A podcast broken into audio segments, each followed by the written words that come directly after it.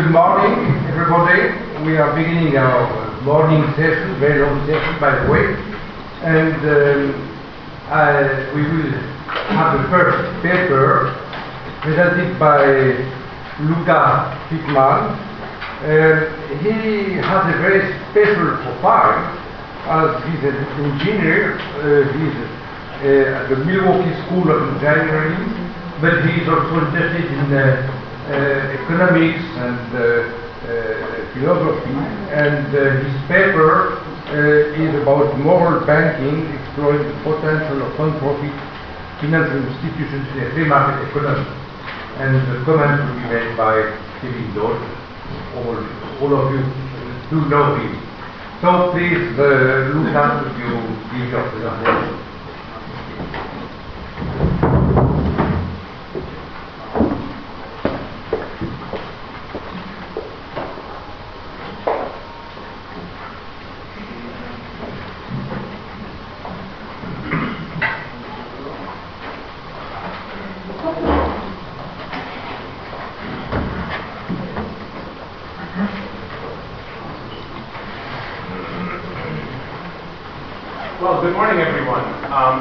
everyone hear me, especially the people in back?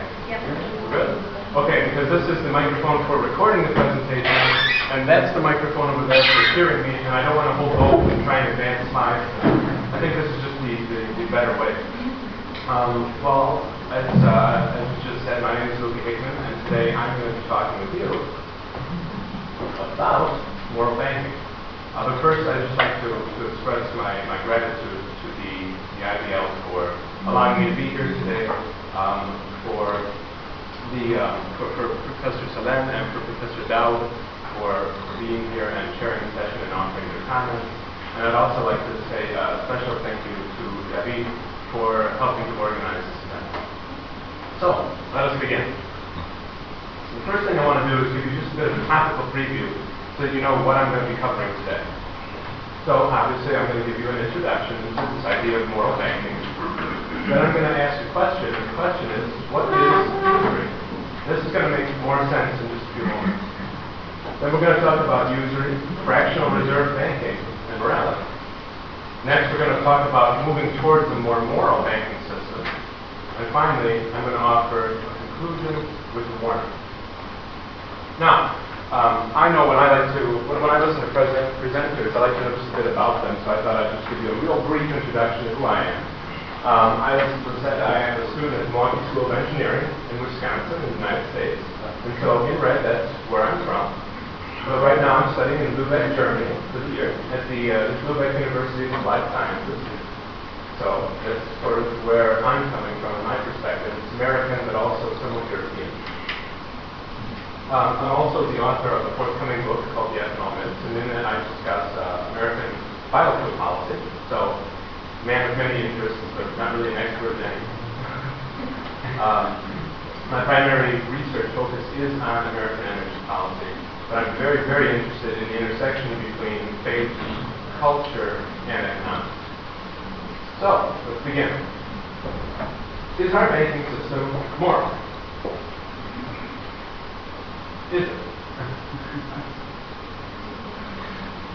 See, it's, it, it happens very often that we forget underlying principles. We, we sometimes feel that once a debate has been settled, once a question has been put aside by the majority of people, we don't have to re-examine it anymore. And I'd like to ask a simple question. regarding our banking system perform? And that's going to be the current that runs through my presentation. So, I think we need to ask a question about why we're here. What is our real goal? Is it to reward entrepreneurship? Or is it to form a more just and virtuous society? Now, I would say that it's this. But in reality, when you think about it, this is a false dilemma. Because I think a characteristic of a just and virtuous society is that it rewards entrepreneurship. And conversely, I feel that entrepreneurship is something that's essential for a just and virtuous society to flourish. And so we're here today talking about entrepreneurship, but I'd like to talk as well about this broader idea of morality and culture and how it affects entrepreneurship, how these are interrelated. And to illustrate this, I'd like to think of an example called the carpenter's toolbox. so what kind of tools will we find in the carpenter's toolbox? We'll maybe a tape measure, screwdriver, a hammer, maybe a level, and now let me ask another question, and this is a great question. Which tool is the most important for building a house? Anyone? Money. Money. Money. Money. I, I should just sit down now. Money. In reality, though, I mean, this is a foolish question. You, you need each of these tools. You can't build a house with just a hammer. You can't build a house with just a level. You might be able to get away with it with just money. I'm not sure. Um, each tool is essential and yet useless without the others. And the policymaker's toolbox is much the same. We can reward entrepreneurship, and we should, but this is insufficient if we're trying to build up the kind of culture that, that really is desirable. What we need to do is promote this broader culture of justice and virtue, and remember that entrepreneurship and rewarding entrepreneurship is one of the primary tools. But without other tools, it's just as useless as a hammer trying to build a house without nails, without screws, without screwdrivers. And we also have to remember, as I said, that virtue and entrepreneurship are interdependent. So, let's talk about the current crisis. The current financial crisis is just as much a matter of culture as it is, as it is a matter of economics. Now, the left is more particular about this. They talk a lot about greed and a lot about people's emotions and how people got carried away. But I think there is some element of truth in this, that virtue plays a part. And I think if we're going to look at a cure, if we're going to talk about how we prevent future crises like this from happening, we have to address this idea of culture. We have to address this idea of virtue and morality within our financial system. More regulation doesn't really help people don't feel compelled, don't feel like they need to be good. Now, one such foundation is the near universal use of debt-based financial instruments. So, just first, I just want to lay out exactly what I wanted to do today. I'm not here to convince you about anything, other than I'm a great speaker and you love this presentation. That's, that's the only thing I'm trying to convince you on. What I want to do is renew critical examination of widespread financial practices which were once matters of great, great controversy. So interest. What triggered the, the, the, current crisis? What was the, not, not the, the cause, cause, causes were many, causes took years to form. What was the last thing, that, that little spark just set the whole thing aflame? Subprime mortgage. And this is an interest-based financial instrument. And, and now there's a lot of criticism about these subprime mortgages and people talking about should we have them, how should we implement them, etc. But I think, what if we dig a little deeper? What if we ask a different question? It seems a little absurd at first. But let, let's, just, let's just examine. What if we talk about interest itself? Interest itself. Now, interest-based finance is widespread and rarely questioned. Rarely questioned. I've never heard anyone talk about we should maybe get rid of interest or try and lower interest rates, in as much as from a moral perspective rather than an economic one. And to do so is unorthodox, but I think we can find some very good insight. I think the best place to start is the history of interest, because as you will see, no pun intended, it's a very interesting. So, we just talked about this crisis. We talked about why we might want to look at this idea of interest. And now we're going to move on to this idea of usury. What is usury? The word usury comes from the Latin, meaning the use of anything. And now usury has a very interesting history in that what we call usury today bears very little resemblance to what usury used to be. The original meaning of usury was the price paid for money. So what we would commonly call interest today would have been called usury in the past. And what we call usury today would have also been usury. We'll talk about that in just a second. So, we begin in the pre-13th century, we've got this idea of usury. And usury is the price paid for the use of money. So I loan you 100 euro, you pay me back 100 euro, and then 10 euro for the inconvenience of my having given up my money.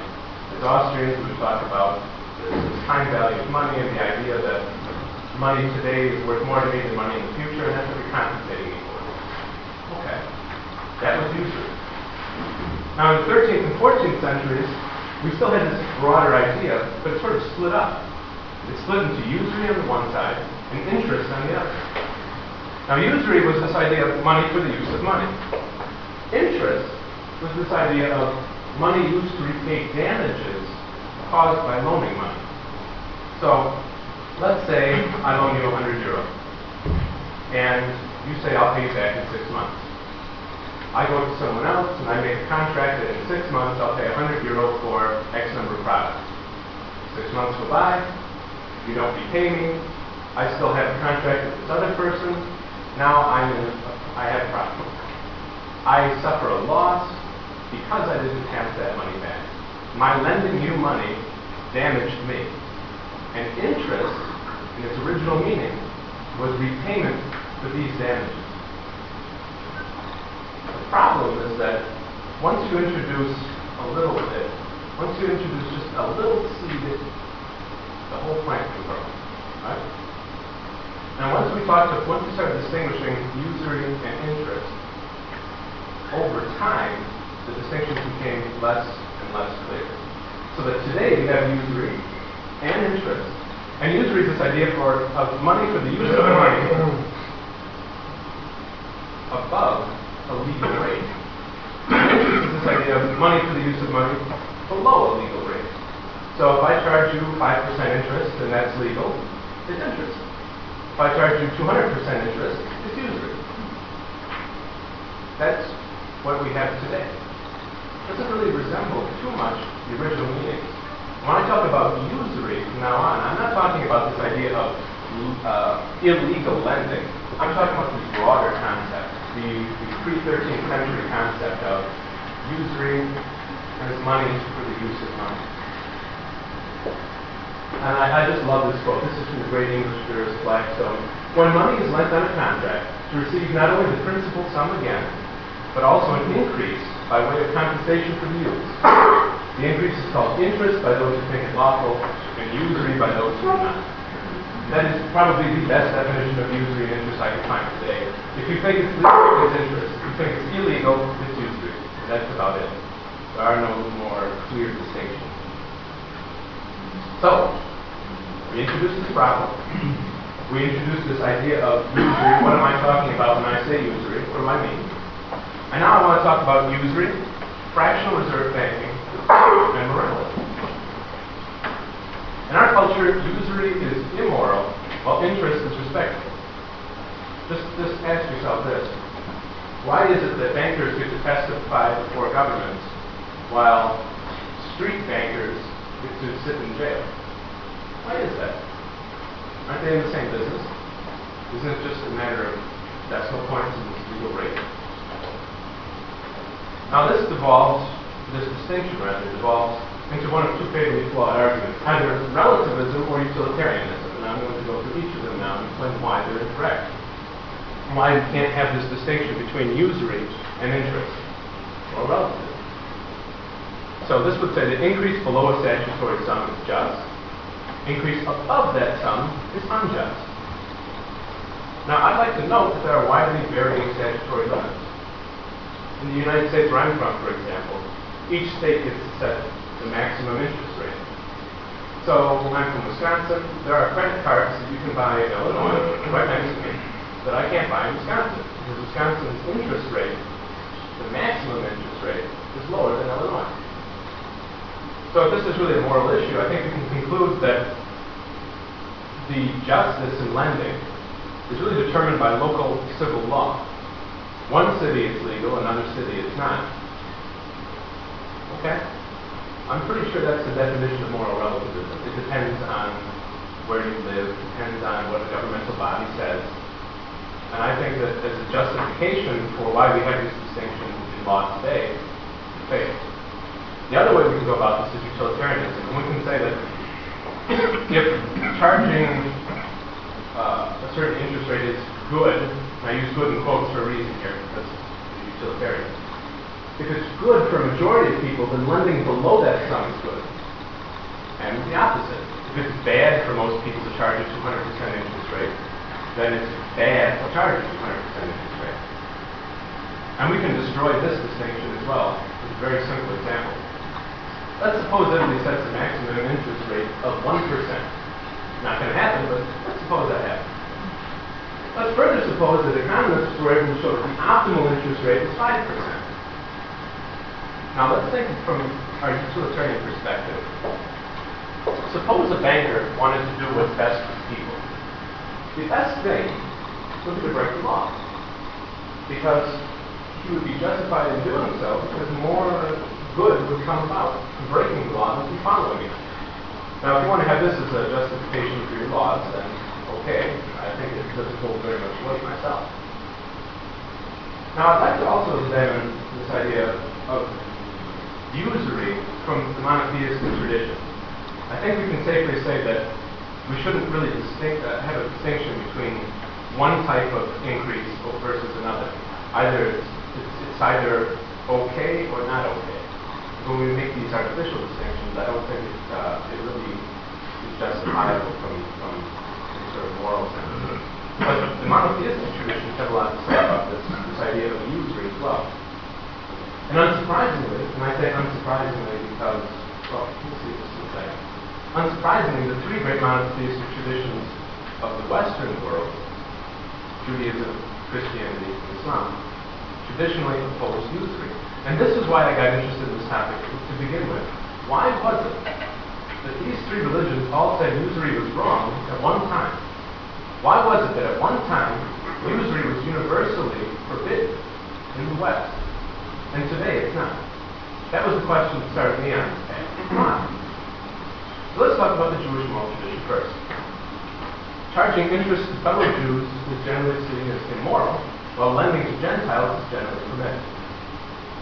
Now, we have some verses here, and they're on pages 15 through 16 in my paper. And there's just one that I would like to read for you today. It is the passage from Deuteronomy 23.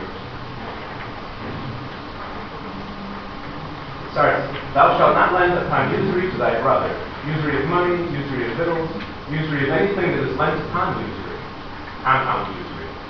Wonder if we have anything like that today. Unto a stranger thou mayest lend upon usury, but unto thy brother thou shalt not lend upon usury. That the Lord thy God may bless thee in all that thou settest thy hand to, and in the land whither thou goest to possess it. Now, there was this idea that arose in Jewish thought that a loan was better than charity because charity is a handout, whereas a loan allows people to have money and they keep their dignity. And you say, well, this doesn't exactly match. You're not supposed to lend money to fellow Jews, but loans are, are good. And the way the Jewish people approached this was to provide interest-free loans to people.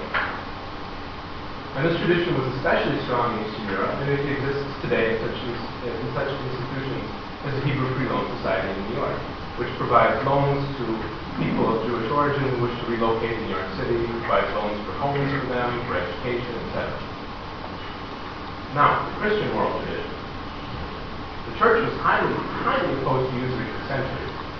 For example, at the Council of Nicaea, it was decided that clerics were not able to lend money at interest, at usury. St. Augustine, he expanded this definition. He said that usury, narrowly defined in terms of money, wasn't enough. We should look at usury in anything. Land for the use of land. Uh, a book for the use of a book. He said that was wrong. At the Second Lateran Council, they declared usurers infamous. St. Jerome argued that the Old Testament allowance for lending money to strangers was superseded by this idea of universal brotherhood. So St. Jerome is arguing that just because someone isn't, say, a Christian brother, doesn't really matter. You shouldn't lend money to them. I think Thomas Aquinas even stated that to take usury from any man is simply evil. So three doctors of the church are saying this is bad. The problem is that the church over time started softening its position, and through my research, I really can't find any moral justification for this. I think it was much more a matter of expedience. And so, in the mid 1800s, we have got the church decreeing that interest is allowed by civil interest that is allowed by civil law may be charged by anyone. And then finally, in 1950, we have Pope Pius XII declaring that bankers turn their lives with honest, honesty. Okay. We'll move on now to the Islamic moral tradition. Islam is very, very explicit in its denunciation of usury, and in Arabic it's called riba. Now, Christianity and Judaism have sort of wavered in their, their support uh, of the traditional moral perspective. Uh, Islam hasn't. Islam has been much more forceful and much more um, traditionalist.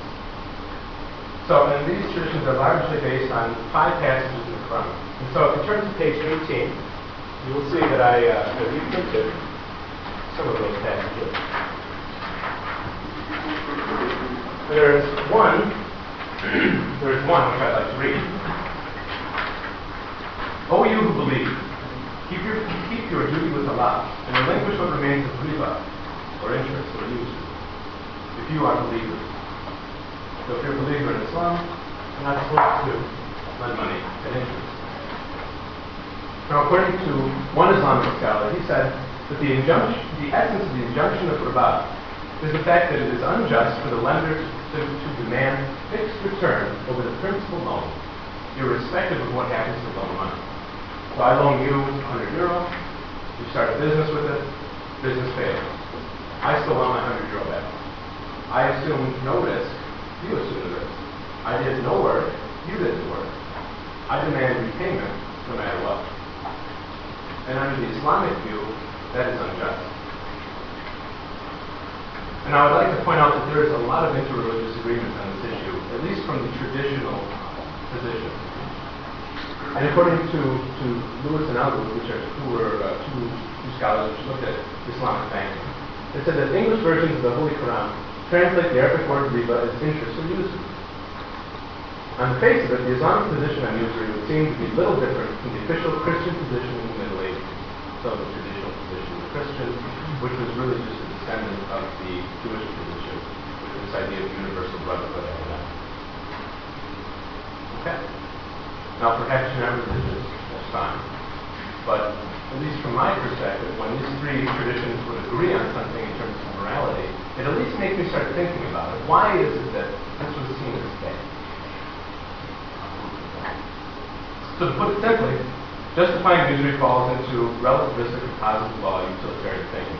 And what I mean is justifying usury versus interest is two separate things. there are many moral objections to, usury, to a system. And in the global financial system we have today, it's based on usury. It really is. Everything is based off of interest, with the exception of equity-based financing like purchasing stock. Now let's talk just briefly about fractional reserve banking. It increases the money supply. And that's, that's the main principle of fractional reserve banking. It increases the money supply.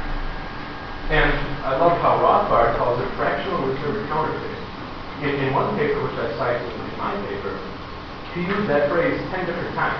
Fractional reserve counterfeit. And the thing is, when you increase the money supply, you don't really change the amount of value in the total economy, do you? You just really redistribute that wealth.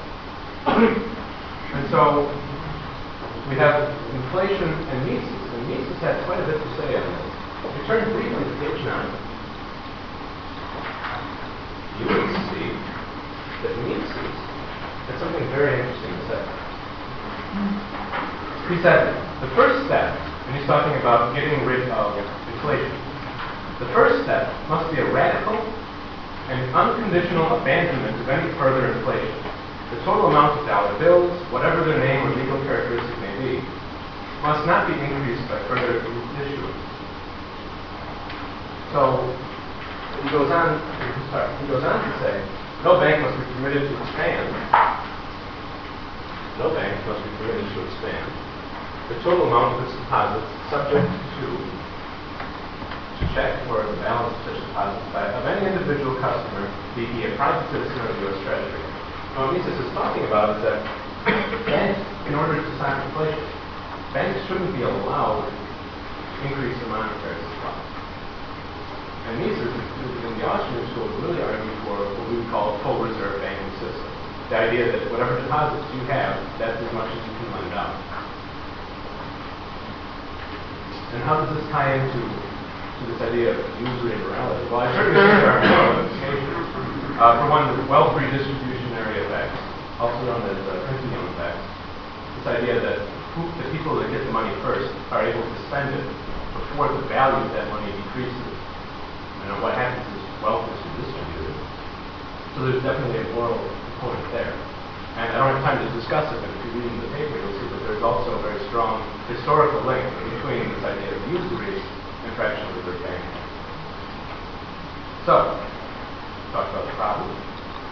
We introduced this idea of usury. Now we've talked about usury, fractional reserve banking, and morality. Now, it's not really fun to talk about a lot of problems and then. What I'd like to do is just talk about an idea of how we might move towards a more moral system. This is just one idea. Please, please, please feel free to poke as many holes in as you can. But just let's try and get thinking about how could we move towards a more moral system. So, I think it's pretty clear that the current system is at odds with traditional Western moral traditions. It is. Now, those traditions have since changed, if we go back centuries, and I would say that interest-based financial institutions provide liquidity in the capital market. That's true, they do. Banks are good. We like banks. And the question becomes, how can we preserve this liquidity while incorporating a more moral banking? So we need to define some goals. I would say that the ideal financial institution, and I'm not talking about the system as a whole, just one particular institution, I would say that it operates on a full reserve system. I would say that it makes a very, uh, very diligent, concerted effort to avoid usury. And I would further say that it tries to provide liquidity in the capital market. Those would be the goals of a good financial institution. And I would say that efforts have been made, particularly in the Islamic world, to incorporate some of these elements. But the problem is, when these things are competing on a for-profit model with traditional banks, a lot of difficulties arise. And so in the Islamic world, these competitive banks are all government supported. We don't really like that here. So, what's the possibility? How could we implement change, excuse me, within the current system that we have without relying on government? How could we use voluntary uh, organization, cooperation to solve it. I think one idea would be a nonprofit financial institution. nonprofit financial institution. A bank that lends money zero percent interest.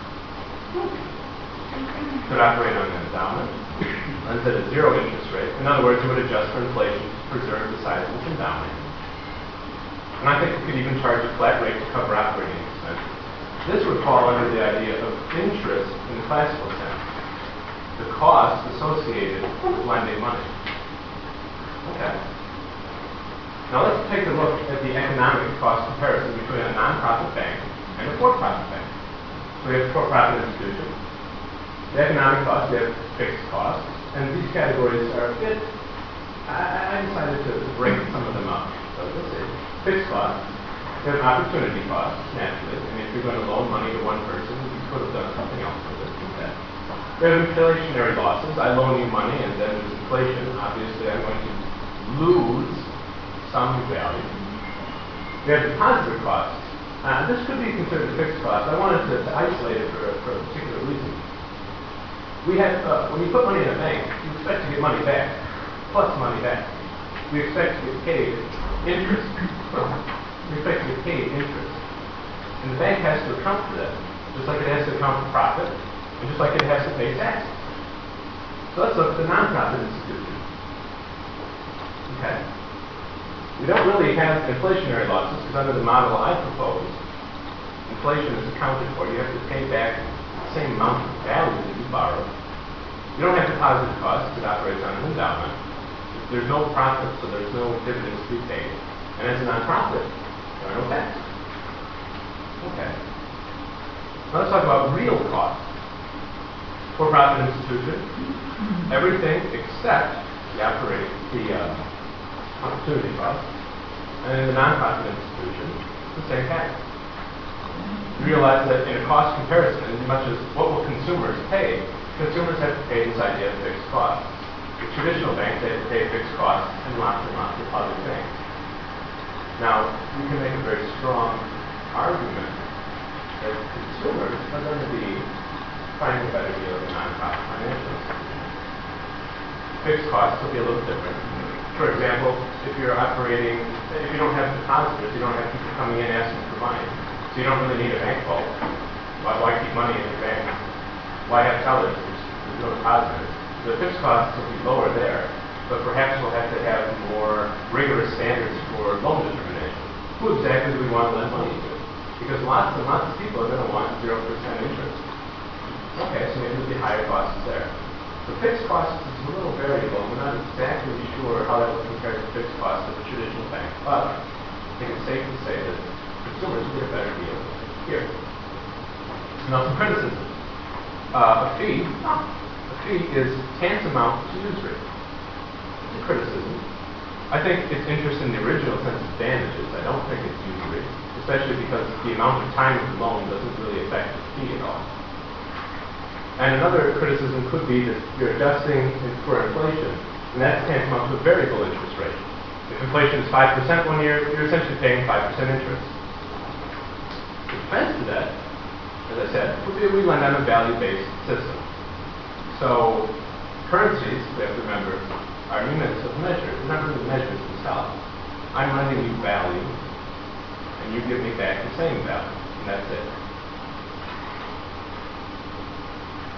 Now, I'd also say that in deflationary periods, you would actually you would actually pay the bank back less than they gave you in terms of dollars or euros or pounds, but the value would be the same. So if you think that's a variable interest rate, you're mistaken. Now, I'd like to reconcile this with Mises just a bit, because Mises' arguments about money and value, there may be some concerns with that. Now, so what does he teach about the commodity nature of money and, val- and uh, commodity nature of money? I think nonprofit can be seen as lender value. He finds its value over time. And inflation or deflation simply changes the metric. This is not a conflict with Mises' ideas on commodity, commodity nature of money. It is simply an idea of money in a more pure sense as a commodity. It's this idea that the idea that the commodity is the same the metric by which we measure doesn't change. So, we introduced this idea. We talked about usury, we talked about the morality of usury and fractional reserve banking, and then we talked about this idea of the moral banking system. I would just like to conclude with this great quote from our favorite economist of all time, but Keynes, sorry. but that, I need to laugh. He says, there is no subtler, no surer means of overturning the existing basis of society than to debauch the currency. The process engages all the hidden forces of economic law on the side of destruction, and does it in a manner which not one man in a million is able to diagnose. If only Keynes had listened to himself. But I think it's very appropriate to recognize that a lot of the problems of the current system stem from this.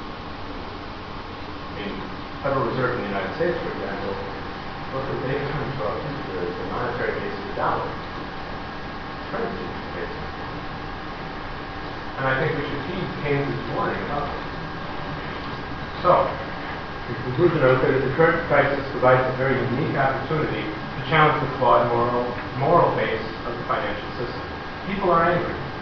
People want change. And this gives us an opportunity to go back and look at founding principles and say, well, what are some of these things maybe need to be re-examined? At one time, this idea of interest was, held, was, was viewed as evil. Now it's viewed as good. Was there any element of truth in that previous thought? Were those centuries of scholars looking at this idea of lending money at interest, was there anything valuable we could learn from that? And I think the best time to always do what is right is now. So if indeed you agree that there is a moral component to this, then it becomes a moral issue. And on moral issues, I think the time to act is the present. One final thought. Does some good come from the current system? Absolutely. Absolutely it does. Specifically, I, I would mention the liquidity. Good can come from our current system. That's not what I'm talking about. What I'm saying is, should we do evil that good may come of it? If the system itself is flawed, but sometimes achieves good results, should we keep the system? I think not. So, final review. We talked about this idea. We talked about usury. We talked about the morality of usury and fractional banking. We talked about moving towards a more moral system. Then we gave a warning. This idea of what could happen to the economy, what could happen to currency and continue, and why we need to act swiftly. So I'd like to thank you for your time, and now I'm going to be turning it over, and we're going to have some question time, and I'm sure there's going to be some great questions. So, thank you.